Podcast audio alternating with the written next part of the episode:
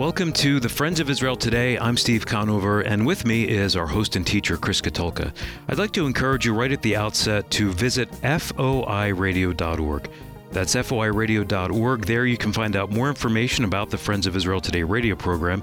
You can also access our archive pages and listen to six years worth of Chris's teaching Again, that's foiradio.org. Steve, we're starting a six week series today. I call it the Kidron Saga. And you might be thinking, Kidron Saga, what is this, a drama? It's, it's not a drama. We are actually looking at a specific location in Jerusalem that sits between two mountains that I think there's a lot of prophetic tension that happens between these two mountains. Uh, the six week series is going to walk us through the Bible to really connect you to what God is doing uh, with his presence and his people and really what this, this location, the Kidron Valley, has to do with God's return to earth. Something that's really incredible to see. I, I think it's going to be a great six weeks. Yeah, we look forward to it. In the news, Prime Minister Naftali Bennett recently spoke publicly that both Jews and Muslims have freedom of worship on the Temple Mount, hinting at a change in policy at the most contentious site in Israel. Currently, Jews can visit the Temple Mount that houses the Al Aqsa Mosque, but the status quo there has been that non Muslims are forbidden to pray. That's the key word, Steve. Status quo. Status quo means that we're not going to upset any of the religious sites for either Muslims or Jewish people uh, or or Christians. Um, it's actually embedded in Israel's Declaration of Independence that they wouldn't do that. So this is a big deal because even in the 1967 war, when when Israel captured East Jerusalem and the Old City, I mean they could have taken the Temple Mount at that point, but they didn't because under status quo law, they gave it back to the Muslims. It's really important. But here's something interesting. Here, Naftali Bennett, uh, the first real religious uh, kippah wearing prime minister, says, you know what, maybe enough's enough. Jewish people should be given the permission to pray on top of the Temple Mount. It is their most holy site, it's where the Holy of Holies was placed. So, of course, they want to pray there. On the other hand, that site for Muslims is the, only the third most holy place, and it's actually never even mentioned in the Quran. You know, I think it's okay that Naftali Bennett is pushing a little bit. I think it's time for the Waqf, who permits and runs that area, permits the Jews to pray at their most holy site.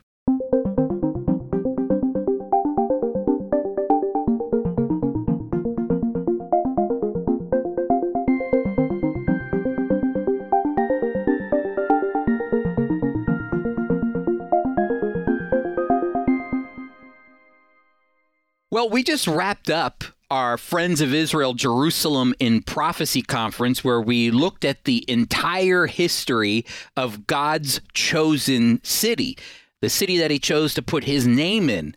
Uh, the city that he chose to put his presence in, uh, the city of peace, the city of Jerusalem. We looked at Jerusalem from the past uh, that we saw in the scriptures. We touched on Jerusalem in the present. And then we also looked forward in the future, the prophecy of the new Jerusalem that will be coming out of heaven from Revelation chapter 21. Now, if you're thinking to yourself, man, I wish I could have been a part of that conference. I wish I could have watched it. If you're thinking to yourself, I love learning about prophecy. I love learning about what's going on in Israel. I love Jerusalem. Uh, I know it's important to God's plan of redemption. Well, technically, you didn't miss out just yet. I'm going to give you some information in a little bit on how you can still catch up and watch our Jerusalem Prophecy Conference and some of the goodies that come with that. But the reason that I uh, want to start this new series, this Kidron saga, as I call it, the reason it's really important to me is because uh, the Kidron Valley is a specific location in Jerusalem that much of biblical prophecy takes place in. In Jerusalem, there are two mountains that actually sit side by side next to one another. That's Mount Moriah, where the temple was constructed. Mount Moriah is where Solomon built his temple. It's the property that David purchased for Solomon that he could build the temple there. It's where the second temple was reconstructed after the Jewish people returned from the land from exile. It's where Herod reconstructed and built up the second temple to make it one of the most magnificent temples in the Roman Empire. All of that was on top of Mount Moriah. You know, Mount Moriah is also the same place where Abraham bound Isaac. You got to go way back into Genesis. Um, and if you remember, Abraham bound Isaac and God provided a substitute. Uh, Abraham was called by God to commanded by God to offer his one and only son to the Lord as he as he commanded him. And just before he was going to offer him to the Lord God stopped him and provided a ram in the thicket a substitute a picture of the true sacrifice that only Christ could provide in Jerusalem. That that's Mount Moriah. But to the east of Mount Moriah sits another mountain. There are neighboring mountains. It's the Mount of Olives there are so many biblical events that took place on the Mount of Olives. Uh, the Mount of Olives looks out over Jerusalem. It, it, it's where Jesus cried out to God uh, just before the crucifixion in the Garden of Gethsemane. It, it's where the Lord Jesus took a donkey. Do you remember? According to Zechariah 9 9. It happened in Matthew chapter 21 where he went down into Jerusalem. Well, he got on that donkey on the Mount of Olives it's where the Mount of Olives is where the Lord uh, taught about the last days in Matthew chapter 24 and 25. That's why it's called the Olivet Discourse, because it comes from Jesus taught about these things from the Mount of Olives. Um, and it's it's the place where the disciples watched the Lord Jesus ascend into heaven in Acts chapter 1 there are so many biblical events that happened on the Mount of Olives, but what's in between Mount Moriah and the Mount of Olives, well, that's the Kidron Valley. The prophetic events that take place in the Kidron Valley are almost innumerable. God is doing something amazing in this little valley. It's really the prophetic tension point between these two mountains. And, and this is what we're going to spend the next six weeks on.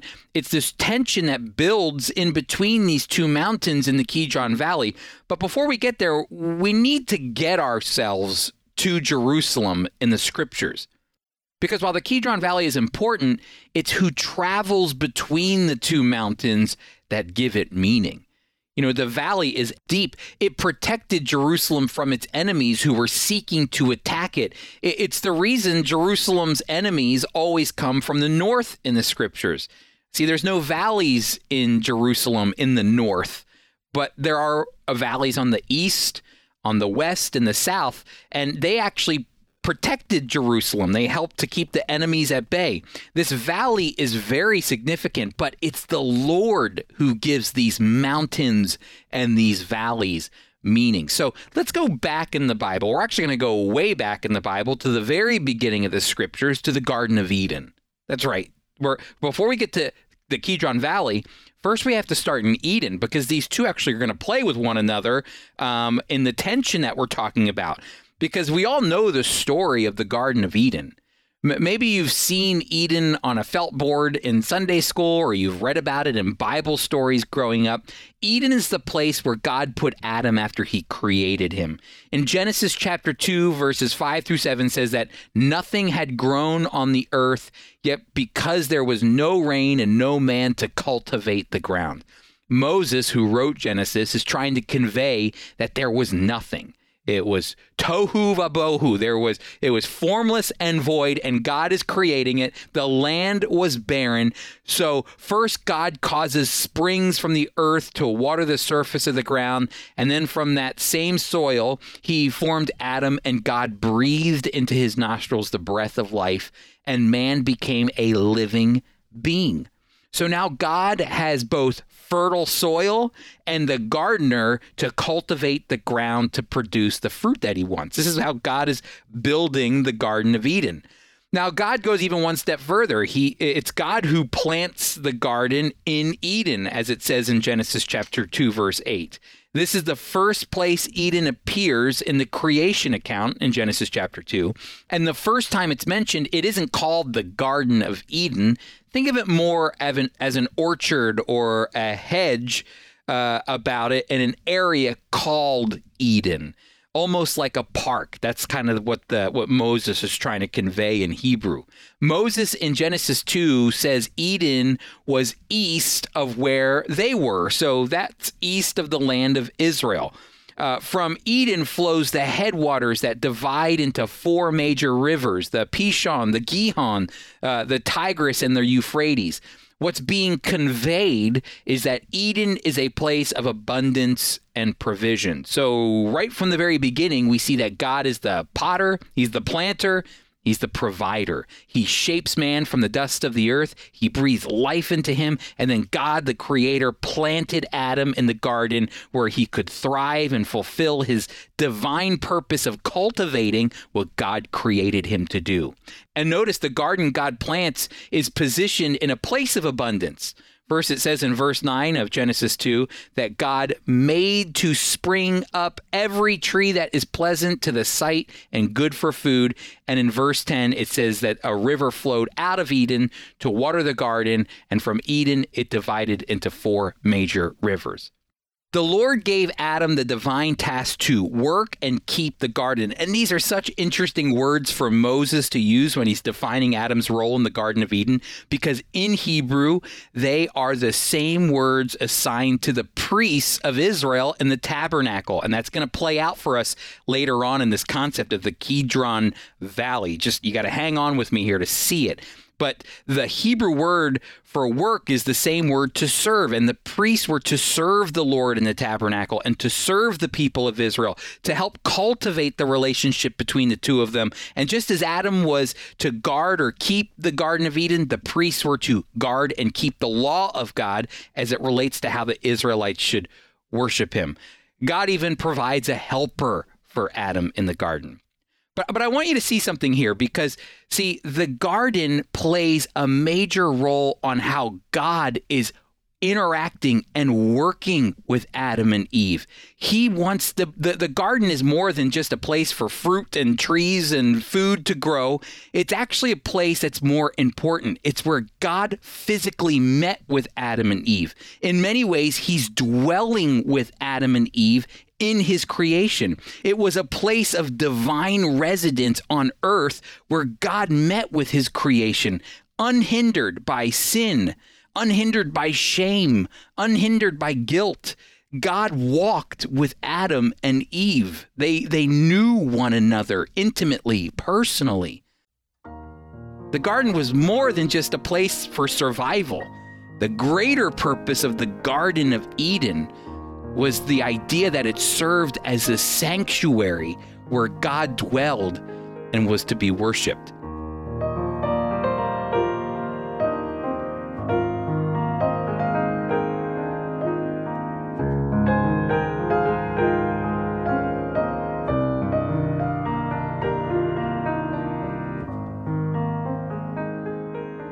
Now, before we continue, I want to let you know I, I told you about our Pro- Jerusalem and Prophecy conference that we were just having. And I talked actually during my message, which was called Glory Days, I talk about the Kidron Valley a bit. I talk about God's presence dwelling with his people. And if you're interested in learning about Jerusalem in prophecy, if you want to see the history of Jerusalem and how it's all working to the ultimate hope that we have of a new Jerusalem that comes down, God's presence dwelling with man, this prophetic hope that we have. I want to enlighten you to how you can still watch it, even though it's our the, the conference is done. We have it available on demand for you to watch for the next week or so. Uh, and and when you're online there, not only can you watch the entire conference, but you can even still get all the the, the notes uh, from each speaker that spoke.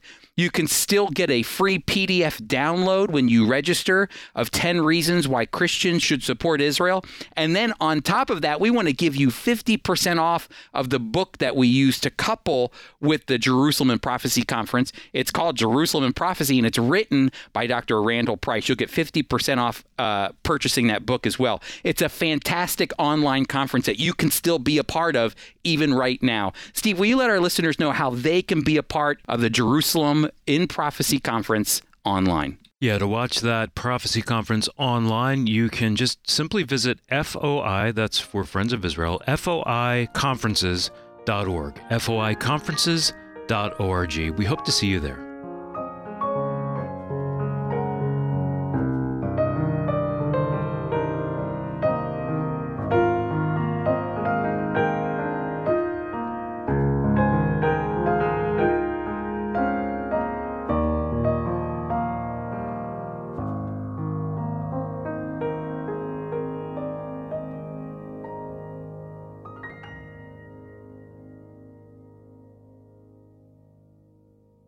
Okay, so we started this series called the Kidron Saga, the, the prophetic tension that's exi- that exists between the Temple Mount, which is Mount Moriah, and the Mount of Olives. But like I said earlier, Mount Moriah, uh, the Mount of Olives, Jerusalem, the Kidron Valley, just like any valley, mountain, or city in the world, uh, it, it's it's it's nothing without the Lord.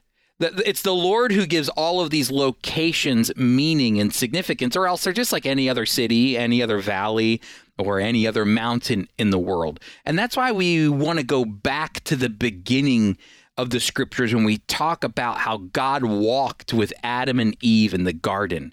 Uh, we were just talking about how the Garden of Eden was more than just a place for Adam and Eve to get food and survive. Eden was a sanctuary where God personally walked with his creation. But we all know what happened.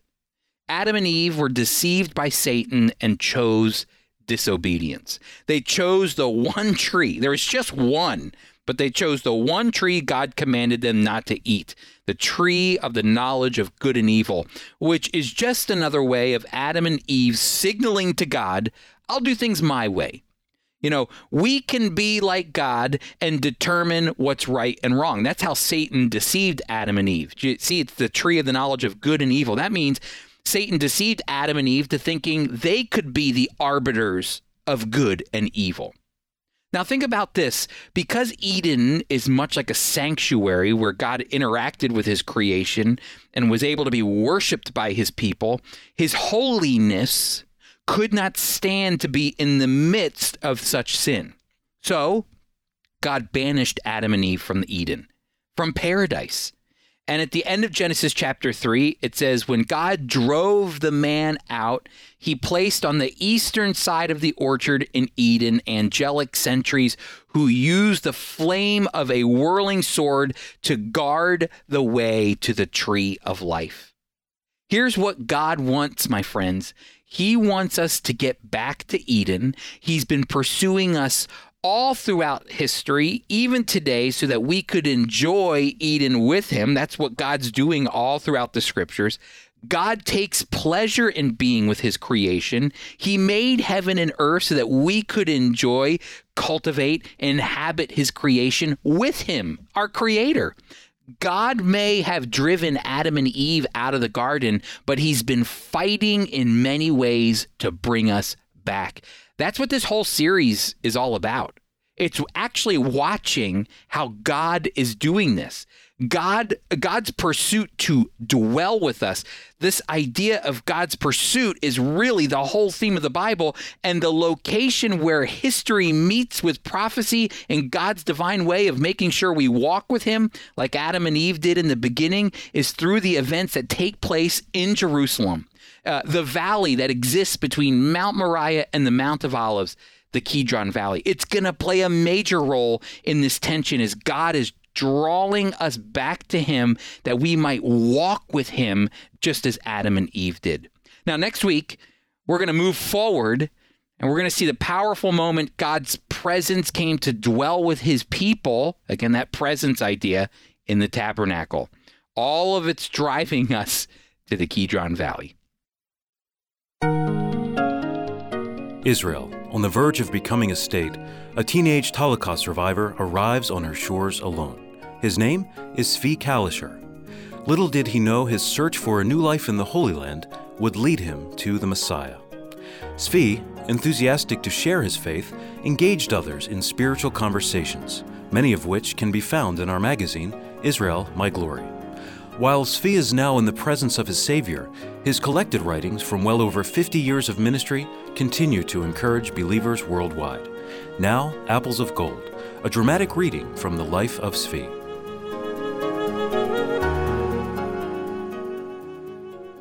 My wife and I recently visited her mother in the hospital. Most of the people in that hospital can no longer care for themselves, speak little, seem bitter. They appear to be counting the days until they die. As I viewed this sorrowful picture, I realized I must encourage these people. I quickly befriended them. They immediately seemed to like me, probably because I made them feel like they still have value and they are important in God's eyes. When I asked if they remembered anything about the Bible, most replied they pray only from the prayer books. One of the men said, Listening to the rabbis does not bring us joy, but you, in just a short time, have actually made us smile. I then read Psalm 37, verse 25, to show them even in old age they can be fruitful. I have been young, and now I'm old. Yet I have not seen the righteous forsaken, nor his descendants begging bread. I told them, You are important, even at your advanced age. And you can be even more important if you will turn back to the Lord, return to Him, and obey His commandments. I assured them they do not have to be bitter, because those who truly believe in the Lord will never be forsaken, but will have everlasting life in His presence.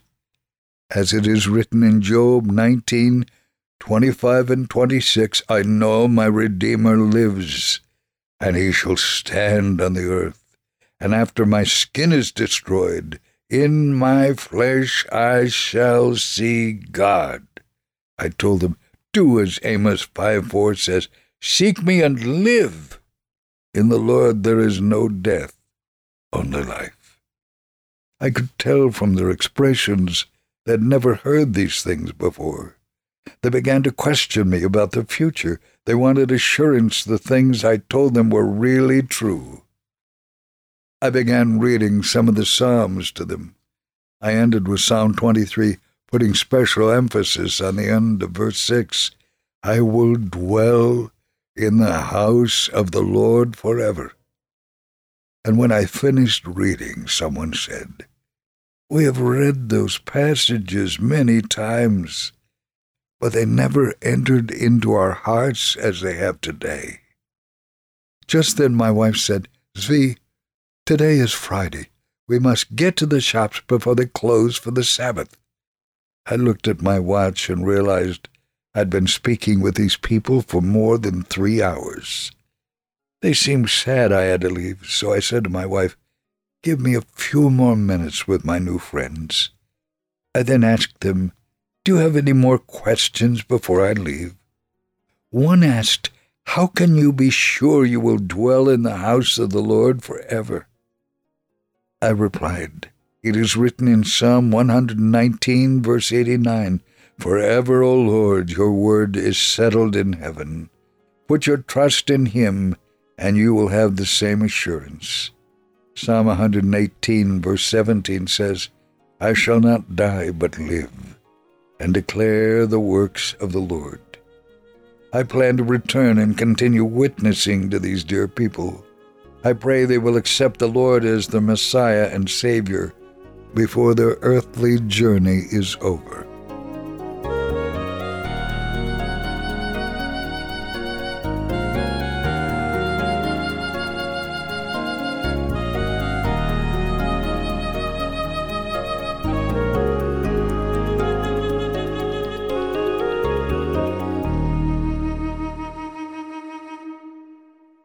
Thank you for joining us today. Chris, before we close, give us some insight into where we're headed on next week's program. Yeah, so we looked at the Garden of Eden today and we saw a lot of the idea of a sanctuary, God's presence dwelling with his people, walking with Adam and Eve. And we're going to see how God's desire to dwell continues on in the creation of the tabernacle, Exodus chapter 40, again, driving us to this Kidron Valley, this Kidron saga that's about to take place. Join us next week. Our host and teacher is Chris Katulka. Today's program was produced by Tom Gallione. Our theme music was composed and performed by Jeremy Strong. Mike Kellogg read Apples of Gold, and I'm Steve Conover, executive producer. Our mailing address is FOI Radio PO Box 914, Bellmawr, New Jersey 08099. Again, that's FOI Radio PO Box 914, Bellmawr, New Jersey 08099. And one last quick reminder to visit us at foiradio.org. The Friends of Israel Today is a production of the Friends of Israel Gospel Ministry. We are a worldwide evangelical ministry proclaiming biblical truth about Israel and the Messiah while bringing physical and spiritual comfort to the Jewish people.